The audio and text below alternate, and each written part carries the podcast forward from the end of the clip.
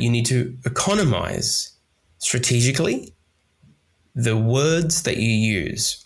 Using, mm. I used to waffle like no tomorrow. And this is both in my public speaking career and then my professional entertainment career. I was, and basically, I had a lot of mentors come to me and say, look, you eventually got to the point we were trying to describe. And I understood what you said at the end, but unfortunately, you said three minutes of stuff when I only really needed one. Hello, and welcome to another episode of the Wisdom and the Tangents podcast. I am your host, John Mansfield.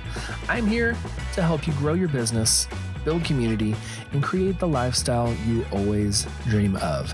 Every week, I bring in other photographers, creative entrepreneurs, and business professionals. So, whether it's from our topic of the episode or one of the many tangents that we will follow, you will walk away with some wisdom to implement in your business and in your life. Each interview is recorded live in our Facebook community where you can ask questions and be part of the conversation.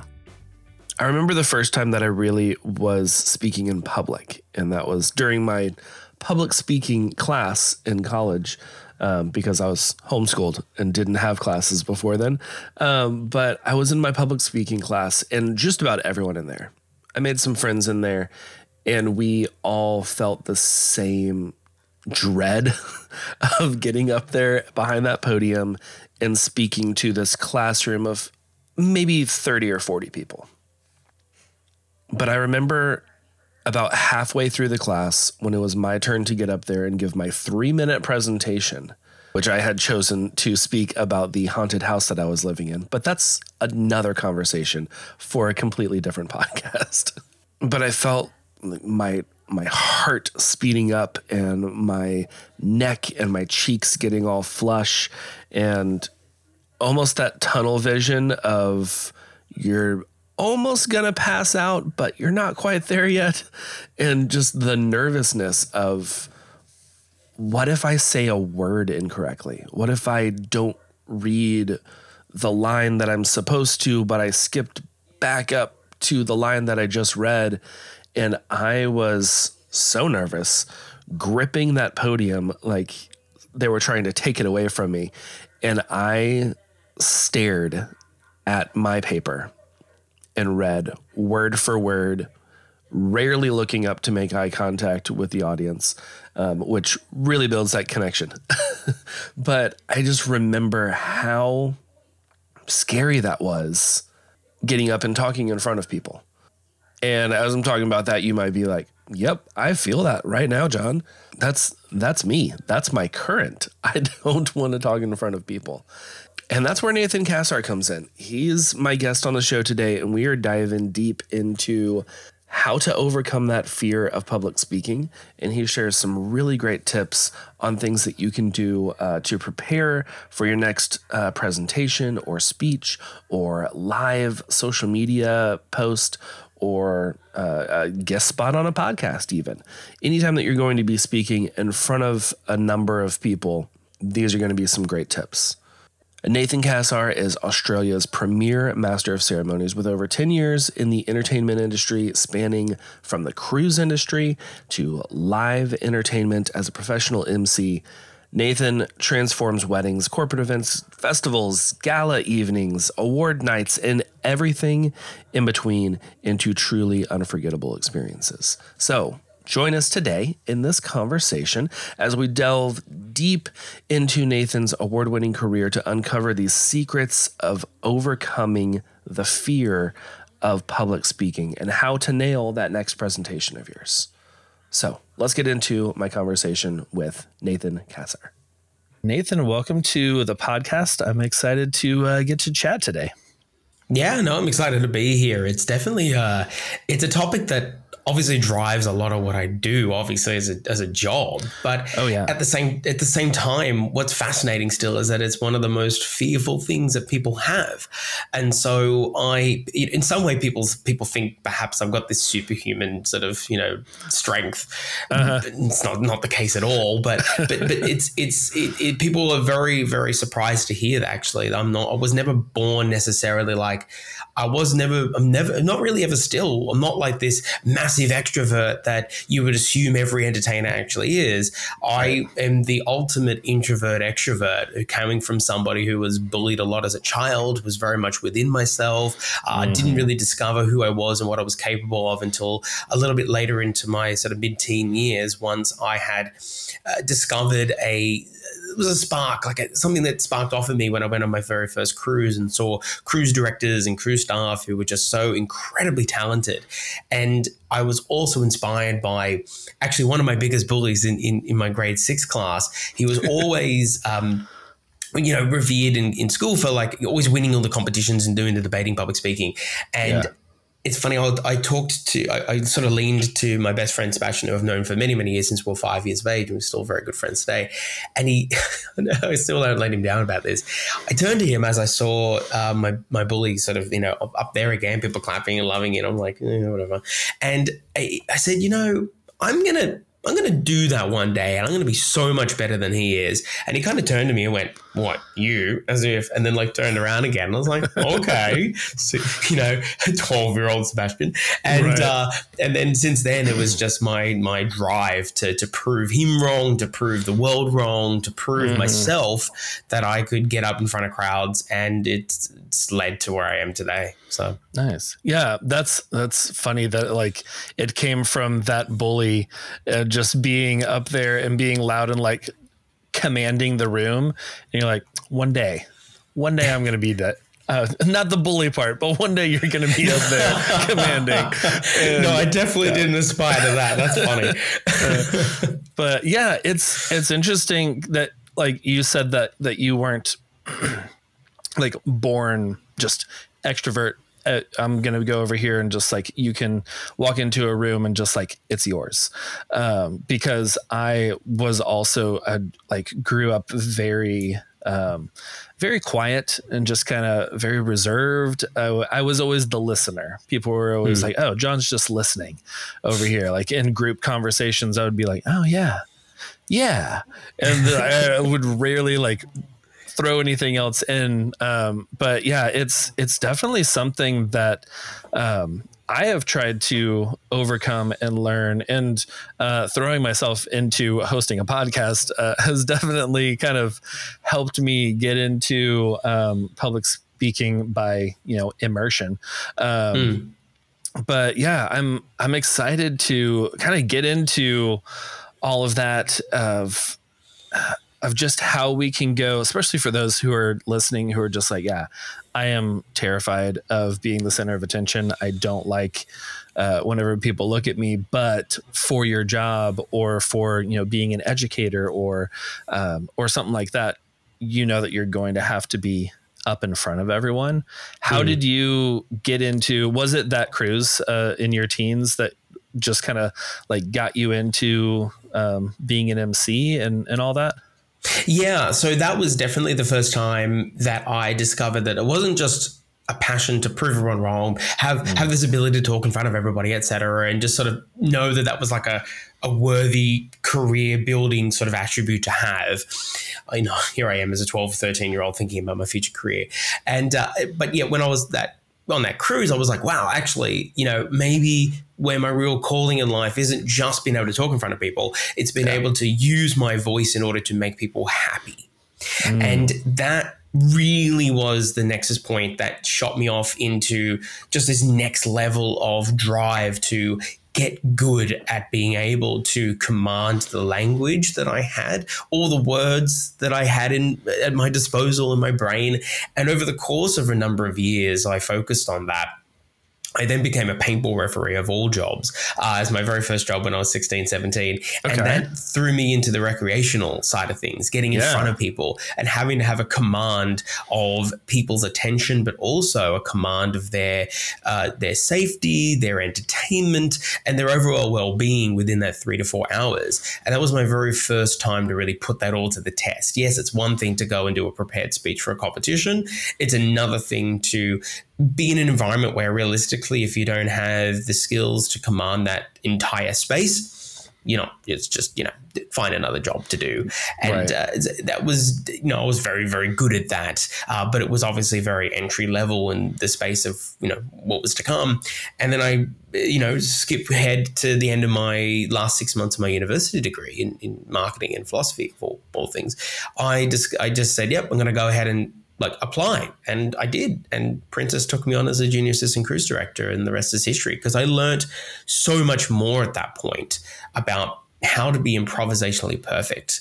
Because it's mm. one thing to be able to I find I might ruffle a couple of feathers here but I always find generally speaking not always there's never always Yes. generally speaking, the not the probably the least good at the job of being a crew staff slash live improvisational host are actors.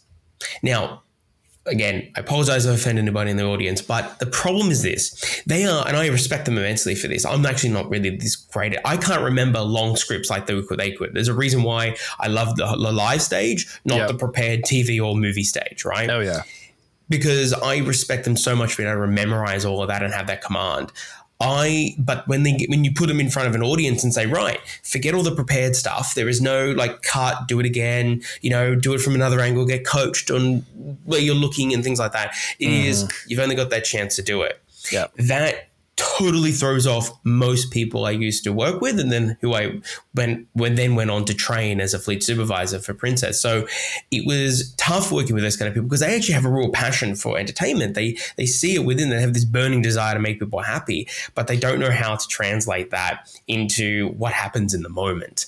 So yeah, it was. It, it's interesting seeing that even though they have that ability to talk in front of people, that even still there's that next step of being able to know what to say where particularly when you're not given a script, which of course for many of you listening, likely, you know, as, as you said, as educated as as educators, as people who are in professional corporate environments where you're meant to be giving presentations, you know, having a like a piece of paper in front of you and going, "Hello, everybody. My name is so and so." Today, we-" like that's Right. not acceptable. Yeah. So that is the real trick: being able to understand how, what to come next. What's this, what what what do you need to say in order to be compelling? Yeah. And those are always the presenters that just like they draw me in immediately cuz it's just like they're they're playing the crowd instead of instead of like like you said just reading the paper, just standing up there like holding onto the podium just hello everyone. Yeah. Like they gotta- just, just white knuckling. Okay,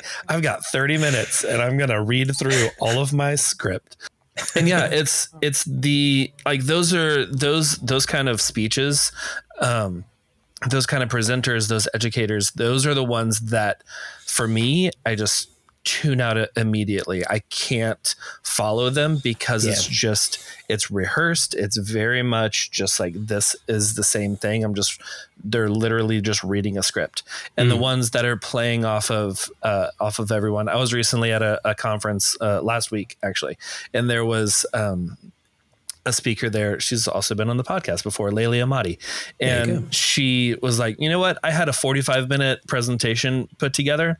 Um, but let's just like workshop this. And she just like started asking questions of the the attendees in the audience and just having that conversation. I was like, this is what I like. This Yeah. is that improv of yeah audible let's do something different and uh and that kind of thing you know i know for a lot of people myself included um i like structure i like to have if i know that i'm going to be out in front of someone um especially if it's a large number of people i want to have that outline i want to have that structure that i can reference back and get back in in line do you have like some tips for that more improvisational type of speaking rather than the line by line, you know, verbatim off of your Yeah, notes. absolutely. So I'm going to give you sort of a behind the curtain to the, the, the Wizard of Oz kind of reveal moment. Nice. If any of you have ever been to an improv show, which I highly recommend if you have not already, go watch They're an improv best. comedy show. Like they are amazing. So good. When I was in, uh, I used to, when I was a uh, period of time that I was living in Portland, Oregon temporarily, they have this, uh, it, I think it's like a around the country kind of thing. It's an institution. I can't quite remember, but their whole bit is in the audience, you're given a fly swatter and you're given a red or a blue one, and you can actually I- impact the whole show. I can't quite remember. I'm sure someone in the audience will be able to pick it out. Go watch these shows. Now, when you watch them, you first of all, just like I was when I was a kid, you're going to be in awe of the fact that wow, how are they coming up with this stuff like just like that? Yeah. The trick behind improv, which actually applies, and I apply this to literally everything that I do, formal presentations to the entertainment stuff that I do. They've always got a. There actually is a structure to it all, and it's it's about building a treasure chest, as I like to call it, in your mind over a course of time of related sort of networked ideas and phrases and catch catch-alls that sort of apply to each and everything that you're doing. This comes with with practice, though. So it's not just immediately I say that and you go, "Oh, that makes sense," and off you right, go and yeah. make it happen. Yeah. It comes from being able to be very aware, self-aware, and self-reflective. Rewatching videos of you doing. I highly recommend filming yourself, by the way, and watching things that actually really worked and resonated and felt natural to you, and discarding things that felt a bit more forced and didn't quite work out or didn't hit the audience very well. And eventually, mm. what you'll discover is there are inherent things that really really work successfully that you can actually apply in different contexts. So there are many jokes, for instance, or sort of punchlines that I'll have that I apply in multiple different contexts that simply have worked in one way. I then apply it in a different context of a conversation, but it's that initial nucleus of this particular funny thing that is a human trait or it's a it's an ironic thing or it's a it's a sarcastic kind of conversational uh, trope that I will then take from that and apply it to the next thing that I hear someone say.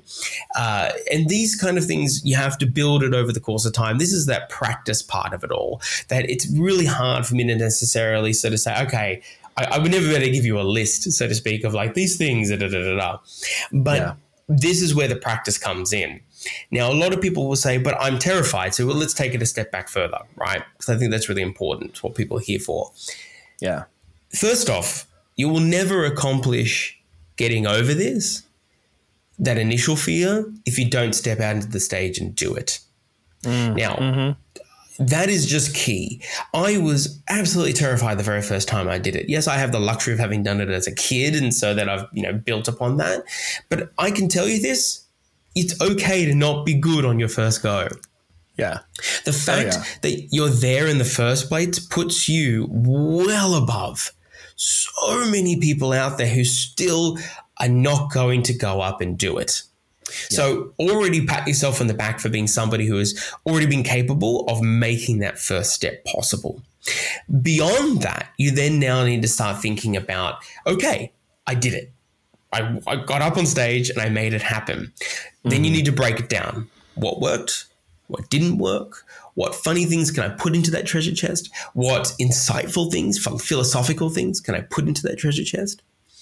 And don't be afraid also, as you described in that, sort of that conference you went to, don't be yeah. afraid as a public presenter to allow people to to input to you as well. Asking questions of your audience asking the, the giving people the opportunity to reflect upon what you've said and giving them time is crucial.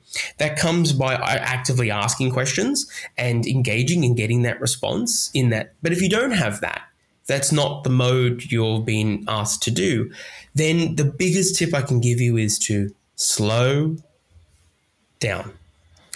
Yeah. Some of the biggest issues that come out with public presentation in terms of people getting it wrong or really stripping up and so forth, or not allowing time for the, your brains to sort of process the moment you're in, the environment you're in, and then what you need to do to make it good, is by going too quickly. And that is a, part of the fear sort of trope where you're trying to get it over and done with as soon as possible. I did right, this when yeah. I was in school. I mean, um, the first public speaking competitions I did as a kid it was the only thing I academically I ever purposely bombed out. Well, okay, except for like year eleven, year twelve maths, but that's another story. But like, yeah. I, I no one likes maths, but like I I would purposely, literally do this. Remember as a kid, for four years in a row until I was inspired by my bully to stop doing this. I'd get the piece of paper and I'd be like, "Hi everybody, how you doing today? My name is Nathan. I'm going to talk about trucks, and trucks are really great. Whatever, or whatever the topic was." And yeah. that was purposely blocking my audience away. There was no connection. There was it was just done so quickly just to be able to get mm-hmm. it over and done with. If I have slowed- so many words that I have to say, and I'm going to say them as quickly as I can so I can get out of this hot seat. yeah, and, and yeah. honestly, people actually want to hear less words. They want to mm. hear. I'm going to give you another hot tip here that I received this piece of advice many, many times. Remember this phrase if you remember nothing else in this conversation except for this the phrase word economy. What that means is that you need to economize strategically the words that you use. Using, mm. I used to waffle like no tomorrow. And this is both in my public speaking career and then my professional entertainment career. I was, and basically, I had a lot of mentors come to me and say, look, you eventually got to the point we were trying to describe. And I understood what you said at the end, but unfortunately, you said three minutes of stuff when I only really needed one. Yep. As an example, uh, we would on cruise ships we have to introduce uh, lots of game shows from big headline stuff to the small stuff. And let's just take a trivia, for instance, something really simple. The simple breakdown of it is how to play. So people come in and you're supposed to obviously greet yourself. So say, Hi, my name is Nathan, one of your crew staff. Great to have you here. Hope you've had a great day so far. Welcome to the trivia. Pencils are here. And go go get a team of no more than six, and we'll get started very shortly. Now that is all the impertinent information they need to know. Yeah. However, what I would do is I'd be like, oh, all right, folks, nice to see you here. Uh, if you could come on down to the front, take a pencil, only take one pencil, and then, you know, figure out in your teams of six people, no more than that, because it's really important. We don't want people thinking you're cheating and, you know, it's and all this stuff I would say. And I would have someone come to me, one of my mentors or my colleagues, and say, you said a lot then. People yeah. understood it, but you said a lot, and you did lose a lot of people too.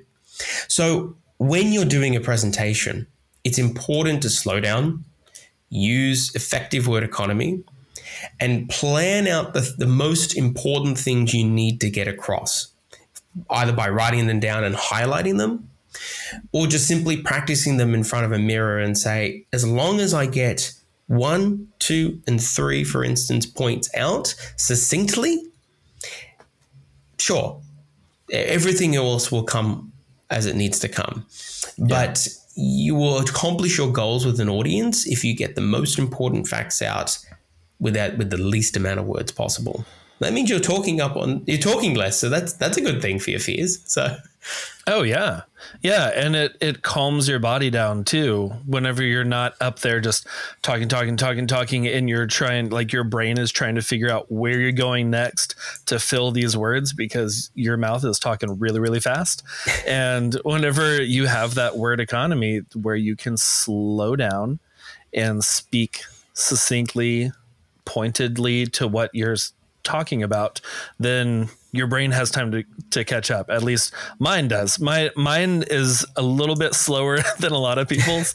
Um, I, have heard um, a lot of people say, you know, that you know they don't talk fast you just hear slowly and i was like yeah i hear very slowly uh, it, it takes a while and even whenever i'm speaking it takes a little bit for my brain to be like and this is where you go next money we all love it Sometimes we don't like to talk about it, but the odds are you can probably find some in your couch cushions.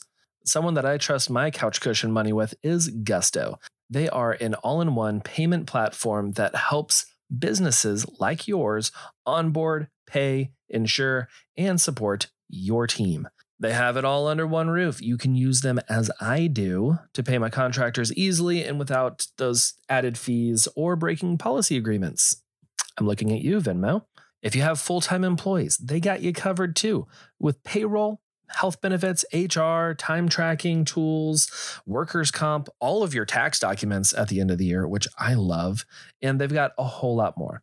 I love it because I don't have to juggle all the different online payment processing apps. It's all in one place. I just pay everyone through Gusto and it deposits directly into their accounts.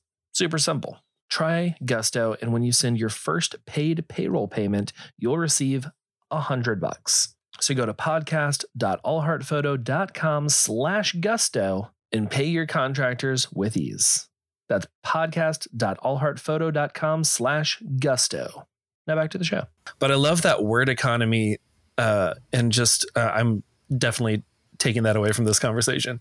Um, good, good, because it's definitely yeah. been one of those main drivers for me. I had to remind yeah. myself for years on stage, and I still do. Don't get me wrong, I'm not perfect, but like I have definitely got the art of the elevator pitch down well. And if anyone's not heard mm-hmm. that phrase before, it's essentially uh, this concept. I forget who made the concept, but who coined it, but it's the idea that if you were to walk into a elevator with the CEO of the company or your ideal client, and you had that 45 seconds from the bottom of the ground to the top of the building to the, of the skyscraper to be able to explain fully and convince the CEO that your product or your service is the one that they need to get, mm-hmm. all in that 45 seconds, that is your elevator pitch. And so I would work on, and I would take, for instance, the game show I had to describe. So I'd say the yes no game show. It's a lot of fun. Actually, that's a really fun improv game I do where the idea is you have a conversation with me for no more than three minutes without saying yes or no. And oh, very, okay. very tough actually. And the idea is, is I would have to then get up and explain what people needed to do, how the what the rules of the game were, and all that. And I would write them all down. And I'd say, okay, I need to get these points out. And I would practice that over and over again. And eventually, I learned, I trained my brain to be able to identify automatically the most mm. pertinent parts of what would provide action and mm. what would provide solution to the audience. Context is important, but you need to be careful because context can get very waffly very quickly. Yes, so that's where I go. I'm just like all the details, and my brain's like, "Oh yeah, throw in this detail too." And yeah, too too much. Yeah, and, and and I think when it comes to discovering what the most important context is, always ask yourself: Is this something? If I remove this part of my description, will people still be able to understand what I'm talking about? Mm, mm-hmm. If if it's just something that I wanted people fun to know, they will ask me afterwards and then I can yeah. provide more. Because what you're really trying to do as a public presenter and as a public speaker is to provide interest and intrigue and get people's attention to want to unlock whatever you're talking about.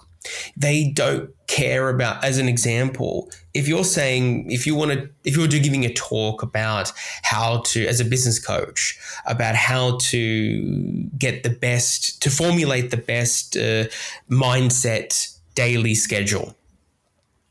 When you're, just, you're talking about that and trying to get that across to people, what you don't want to obviously talk about is okay, so as an example, last week when I was the perfect breakfast sometimes can involve all the fiber you need. So I had a smoothie, but then sometimes you think about bananas and they may be good too. And like it's like you start getting I'm sure people are leaving the podcast right now. Like that's yeah. just not it's not compelling you just need to get the fact that, oh, fiber is brain food, so make sure you get fiber. You can let everybody else figure it out.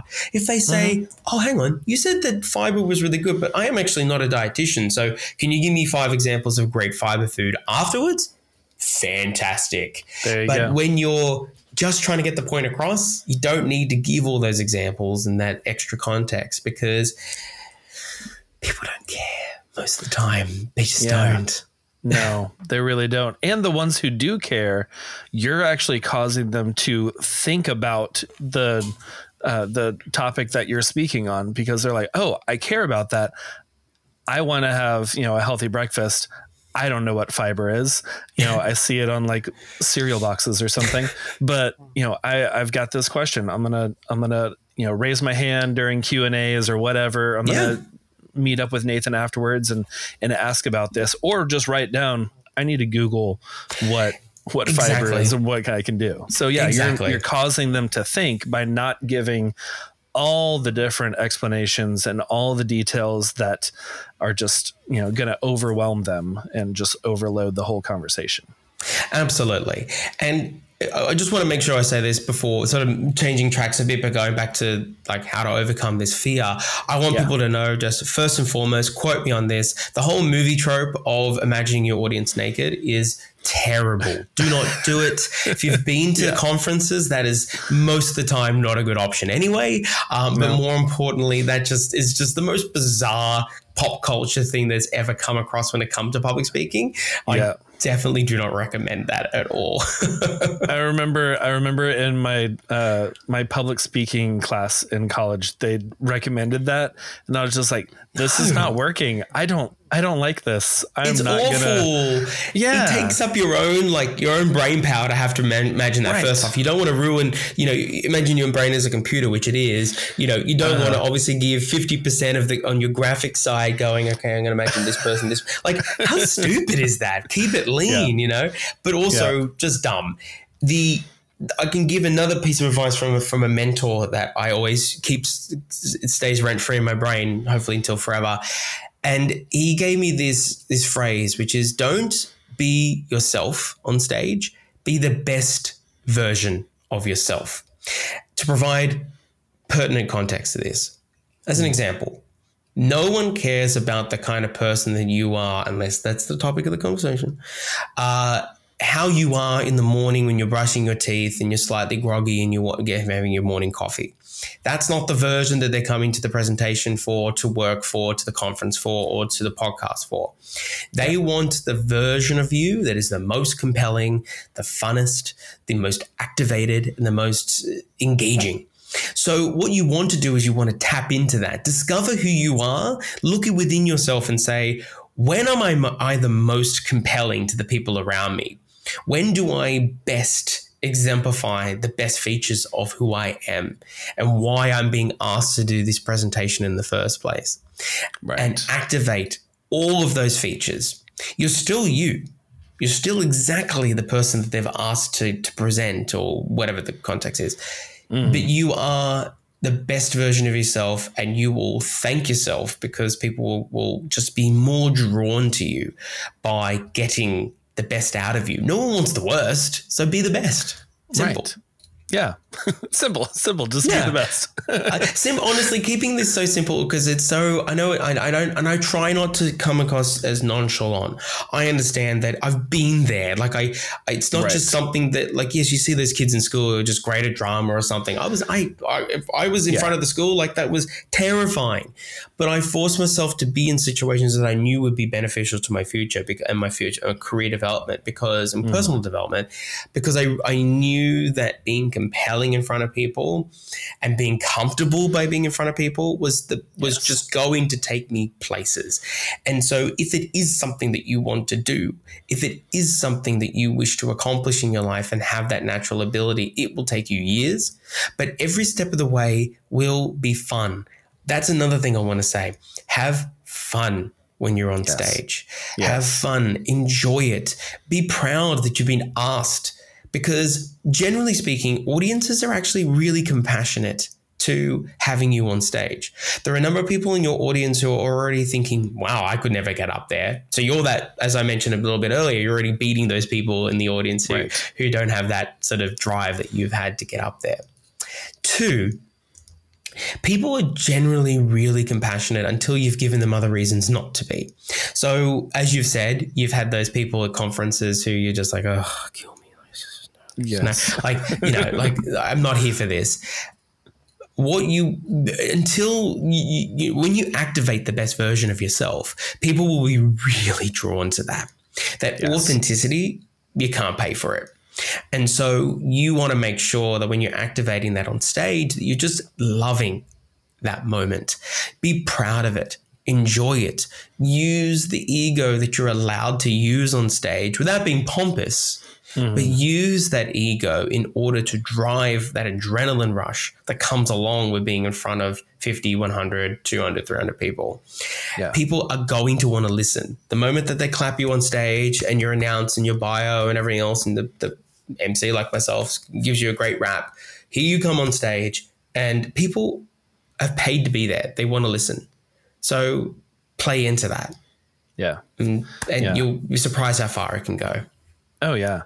Yeah. And I, I, I love, I love what you were talking about with like, this is not going to be an overnight thing. It's not going to be, you get up and speak in front of an audience once and then immediately you're just like all right well this is great i feel amazing like you you're probably going to bomb that first time and i love how you said like uh, analyze how you did every time that you go up there at least those first few times where it's like these were the things that went really well and and really like focus on those but also focus on the things that went really poorly. And like okay yeah well i stumbled over all of this. I got distracted because the you know bright light is just shining me in the face over here. So maybe next time don't turn directly to the spotlight. And you know you're you're not going to be the most amazing public speaker right out of the gate. And knowing that as you go up there i think really gives you the um, just that that freedom to go be yourself because you're like, I am not going to knock this out of the park. I'm not going to be amazing this first run, but mm. I'm hmm. going to go up and do the best that I can and be the best version of myself that I can right now. And then analyze that afterwards. As I am I am all about analyzing things uh, to become a better version later on, mm. and uh, and I think that's such a good tip and such a good word to uh, for anyone who's either going to be speaking, you know, uh, on a stage or on a podcast where people are are tuning in to listen to you and to listen to what you're saying, and yeah, I think that's just a really great, uh, really great piece of advice there. Yeah, it's okay to be nervous. It's okay to be oh yeah to, to have that. So because that that nerves eventually turns into adrenaline. I remember that sort of click mm. over feeling about two about a year and a half into my career on ships, where I felt like I certainly haven't done it all, and, and there are a couple of really big accomplishments I still want to be able to tick off my boxes as time come on.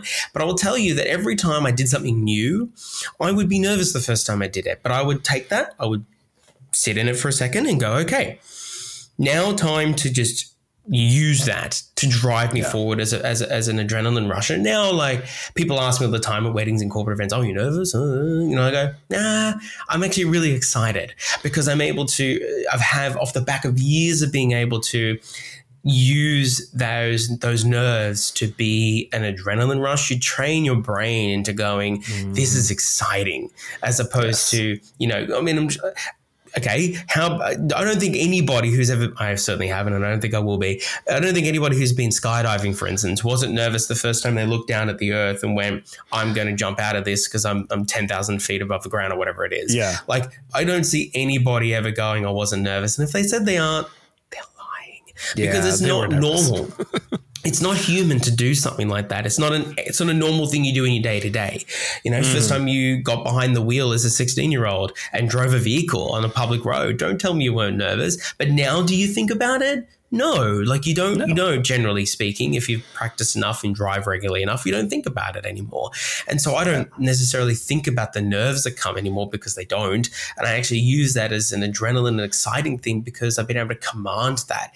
And yes, I, I appreciate that you can see the value in it not being something that can happen overnight because I'm not going to lie to people. It doesn't happen yeah. overnight comes with multiple. I can't even count the amount of public speaking competitions I did as a kid. I cannot count the amount of stages I've spoken in front of, and I've count, and uh, of course all the multiple different little mini events that I've hosted in my time. It's it's virtually countless at this point, but yet every time you do it contributes to it getting better and better and better. It's a muscle that needs to be exercised. It is something that can be faded out, and the excitement and the adrenaline can come. It does come. And if you continue to do it, if you continue to put yourself there, I, I look, it's bad business, but I'm going to say it anyway. I promise you, I guarantee it will pass and you will love doing what you do on stage. Yes. Yeah. I mean, it's just like anything that you do that uh, that scares you or that there's that that little bit of fear or even just starting a new job or something like i remember when because um, i'm a wedding photographer when i first started photographing weddings I was so nervous and I was like, this is such a big day for them. and what if I, yeah, I'm like, okay, what if I miss this moment? And I, I have all this lined out. And I was just, I was so nervous to go do something that I really genuinely loved. Mm. Um, and now I get it's it's that switch, and it mm. it was probably about a year and a half, two years in when that switched for me from that nervousness of okay, I have a wedding this Saturday, and I need to prepare for this and like get mentally there, and now I'm like, oh, I got a wedding this Saturday. This is gonna be fun.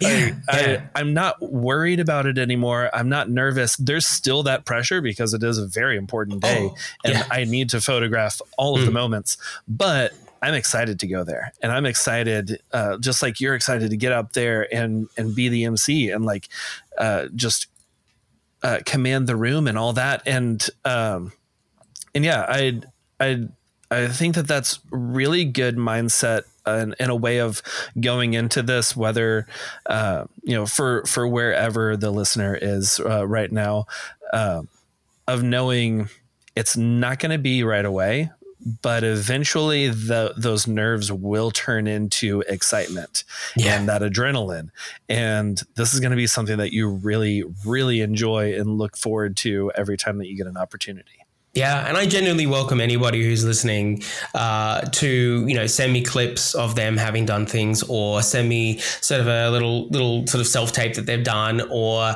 perhaps help with like some a pep talk before it as well. Uh, give give me the brief and what you're meant to be doing and so forth, or perhaps you're you know sort of midway through the journey and you feel like that clicking moment's coming, you're just not quite sure how to go over that hump yet. Whatever it may mm-hmm. be, I'm always open to. I want people to feel excited about the stage because like I said at the very beginning, I've been there at that terror level. I've been there when I've exposed myself, metaphorically speaking, to yeah. audiences and, you know, uh, have really, really rawly put myself in front of people and realized that I actually survived at the at the end of it all. I didn't come, right. you know, I wasn't permanently maimed by it. No one, you know, threw tomatoes at me. No one, uh-huh. you know, shouted at me and said, "Get off the stage," like they do in like movies and stuff. You know, like yep. they they appreciate that you are on a journey and you're doing something that they probably in the, the 100, 100 people in the audience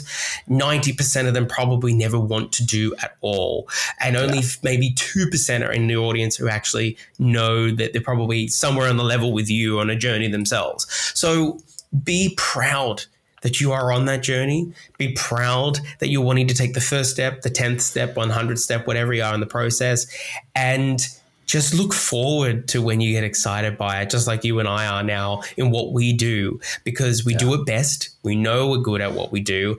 And yes, there is still always going to be the pressure. You're only as good as your last gig. I'm not going to lie. It's true. People say it all the time. It's true. Uh-huh. But you know that you'll have all the tools necessary to accomplish it. And that's all that matters. Yeah. Yeah. Oh, Nathan, I love it. Okay.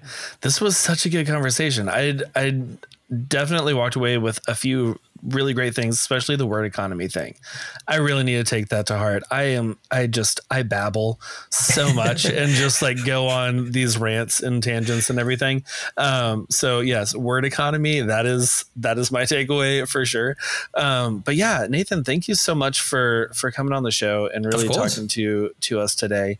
Um, before we wrap up, um, yeah. and, uh, we, tell everyone where they can find you and follow along and and send you those videos. Um, well, there's a part of the show that I like to do where we talk about what we're loving this week. Um, mm-hmm. Just something fun could be, you know, a TV show, movie, a book, uh, really anything. Um, what is it that you're loving this week? Oh, what am I loving this week? Well, I'm finally getting a chance to to to, to get dive. I'm trying to devote a little bit more time to video games because I do. I am an avid gamer. I just don't get to play as nice. much. So I'm diving through some Game Pass games at the moment, which is really fun. Um, oh, gee, yeah, I've been, I've got four weddings coming up this weekend, so it's my like most intensive weekend ever. Particularly because wow. yeah, like it's a lot. Uh, so yeah. I like as soon as I get off this call, like I'm actually now in the final stages of planning like my like my movements and what I'm wearing for the weekend and so forth. So that's all very exciting, and I've actually I'm, I'm sort of on this new track at the moment because again I, sounds like I'm talking about work, but actually, of course, like as you as we've discussed, I'm really excited about what I do exactly. and all that. Yeah. Um, next week, I've actually been invited to speak to some. Uh, uh, university event students, so event management students. And what I love okay. is being able to give back to the new generation of event planners, managers, yes. and professionals like myself who hopefully I'll be able to inspire them to understand how to elevate events. So I'm, you know, it's a mix of fun and and sort of you know work pleasure, I guess, at the same time. Just yeah. having the ability to get in get in front of an audience and have some inspire some people, but also get some downtime. I'm currently playing a game called uh, Immortals: Fenyx Rising, which is it's not bad. Yeah, it's good okay. open open world RPG. So I'm having a good time. Say, it. I was gonna say I've heard of that one, and I was gonna ask if it was open world. Um, yeah, that's I, I've been I don't make time to play much anymore, but I I got um, like the original Skyrim uh, years and years ago, and it was just that open world, and I was like, this is very different than like the the Tony Hawk type skateboarding games and stuff that I played growing up, or Super Mario or something. Yeah, um, and it's a very a very different uh, type of video game where you just you don't have to go anywhere. Yeah. It's like you're just you're just in a different world, literally. It is really good uh, to just yeah. be able to switch off with those kind of games too. In a way, your brain's able to, to think on a different level. And I do enjoy yeah. being able to it doesn't i don't think about work much when i am playing uh, which can yeah. be good and bad um, but in terms of i play too much but but no right. it's it's great to be able to switch off because you really need that too particularly when i'm in, in front of so many audiences i will come home sometimes and be like i have talked a lot i'm sure by next monday i will not want to mm. i don't want phone calls i don't want nothing like that because nope. it's been a lot of me being brought out to the world and i just need to be able to discover that sort of bring it back, snap it back a little yeah. bit. And that's also yeah. why I'm loving having a cat. My cat's just just sort of you can't see him, but he's down there. He's in his little bed down there. I've got underneath the other desk. His name's Sunny. He's a six year old cat, and he's the most vocal thing in the world. I'm feeling like he needs to be my second co-host um, out yes. in the world uh, because he is just. I have little conversations with him, and so playing with him, playing games, and of course just getting excited to elevate my career in in more academic and inspiring ways is. Uh, yeah, just sort of where my world's at right now. Nice. That's exciting. I love that. Okay, let's see. I'm gonna try and do one that's like fun non-work and then because uh, uh, the the one that initially came to my mind was also kind of work um, because I I went to that photography conference and it was I was working on staff so I was working a lot there mm. but we did a few photo walks where we all just took photos of each other, and it was very um, film centered, mm. uh, where uh, we were shooting on film cameras, and it's just that uh, that slow pace of here, stand right here, and then like getting in the right exact framing and then you know i was using uh, a hip fire camera so i'm like looking down at the lens oh, yeah, and yeah. just uh, just like that the extra time that it took to take just one frame was really great uh, to just like slow down instead of the the digital world where it's just like all right cool. Snap snap snap. And like, over like here let's go do like, over here. you're yes, running around yeah. constantly going we're, we're oh my god something's happened. here they're taking the photos? Yeah. Yep yep.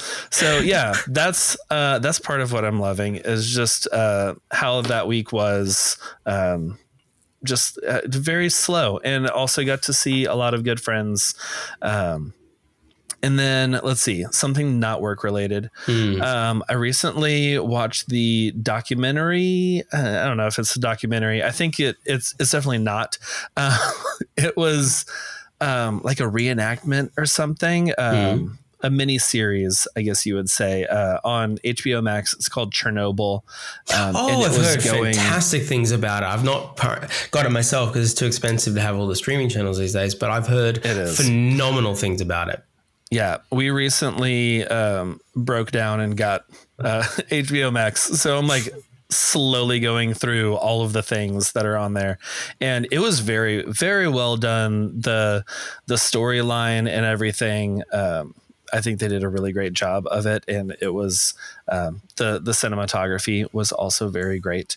Um, mm. So yeah, mm. it was it was uh, it was a good show, um, and that's uh, yeah, that was something that I recently watched here and there over. I think it's like eight episodes or something. It's not. I love it. Crazy. That's fantastic. Very, yeah. I, it's good to get some good Netflix time or streaming time out there when you can. It's uh, yeah. it's a nice for me. It's it's often because I'm by myself in this apartment, so it's nice just to to the cat comes over. He Sunny just sort of plops himself next to me, and we're just watching something, and it's nice mm-hmm. to. I just finished an episode, a series called Florida Man on Netflix. It's all right. It was funny. It was okay. good. So it was all right. It was an interesting yeah. take on the concept of Florida Man. Florida I think, Man. I think it was yeah look, not the most compelling show I've ever watched ever or this year, but certainly right, yeah. I wouldn't say don't watch it. And I just finished watching Beef, which is a much more compelling show according to the I've, internet.